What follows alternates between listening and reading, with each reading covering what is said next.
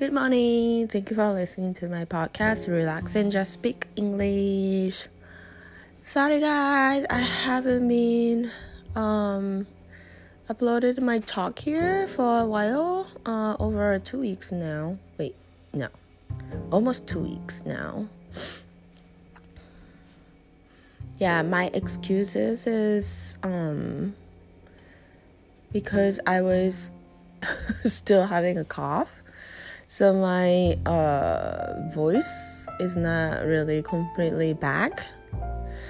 But anyway, so last time I talked about uh, New Year's Day and New Year's Eve and New Year's Day, how to spend the time uh, with your friends or with your family or with your loved ones. So I was talking about there's a difference between in a Western country and in Japan. So, like in Japan, it's really common to um, spend the time with your family members. Like you get together with your family. So a lot of people going around in Japan, like going back their home. Basically, they're going back their home where they're uh, born. And uh, so they said that uh, they're coming back to local places so that there are less people in tokyo area. I don't know that's true or not but um, you feel like uh, you've seen a lot of people moving around in the states uh, is opposite mostly opposite. So you usually get together with your friends or maybe close co-workers and you having a party. Like you going out to town and in a big city mostly. You going out to town and um, join the counting down you call it countdown like five four three two one. New year happy new year like that. With your neighbor with your close friends and you celebrate the new year's. That's how uh, mostly people how to celebrate the new year's.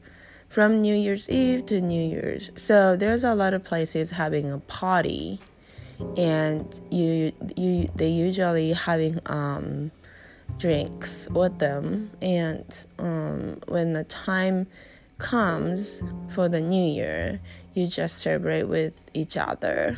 That's how you uh, celebrate the new year's uh, in the states. But then uh, like i said in japan you get together with your family member. It's more like rather than uh, having a party celebrating uh, especially in my family it's not that loud. We don't really have a party. Of course we spend the time and prepare for the dinner going shopping together and prep for the dinner and having dinner together. And maybe um playing some games together and usually watching TV while we are having dinner. There's a, a, special programs going on during New Year's Day, New Year's Eve, so we're watching that and having dinner together and talking about um, a lot, of, a lot of things around us and so and then we all know in Japan we most of us know there's um a program um telling you that there will be a new year coming uh, with ringing a bell at the temple Yukutoshi Kurutoshi. so we sometimes hear that and then feel like oh you're getting over a current year and then get you're getting have um new year now something like that So when I hear the uh, sound of the bell at the temple, uh, I don't know. I feel like oh, this is um this year's over now, um, and then we are getting uh, New Year's now, so feel like uh very nostalgic. I like that feeling though, cause I don't know. It's something um I've been listening when in, at the end of the new year every year over and over. That's why probably uh, it comes to the mind like, oh, we are getting New Year's now. Hopefully, the new year will be a great year. And thank you for the health and then my family member or uh, staying good and healthy and something like that. So some people um, going to the shrine or temple. Actually, my family, uh, I usually go to with my daughter to the shrines um, on the New Year's, like mostly local shrine or temple, and uh, my mother's side, my mother's hometown uh, temple and shrine, and we play for New Year. That's our custom. That's what we always doing on New Year's. We visiting local shrines and um, tell them thank you for the last year and hopefully we are having um good year next year like that.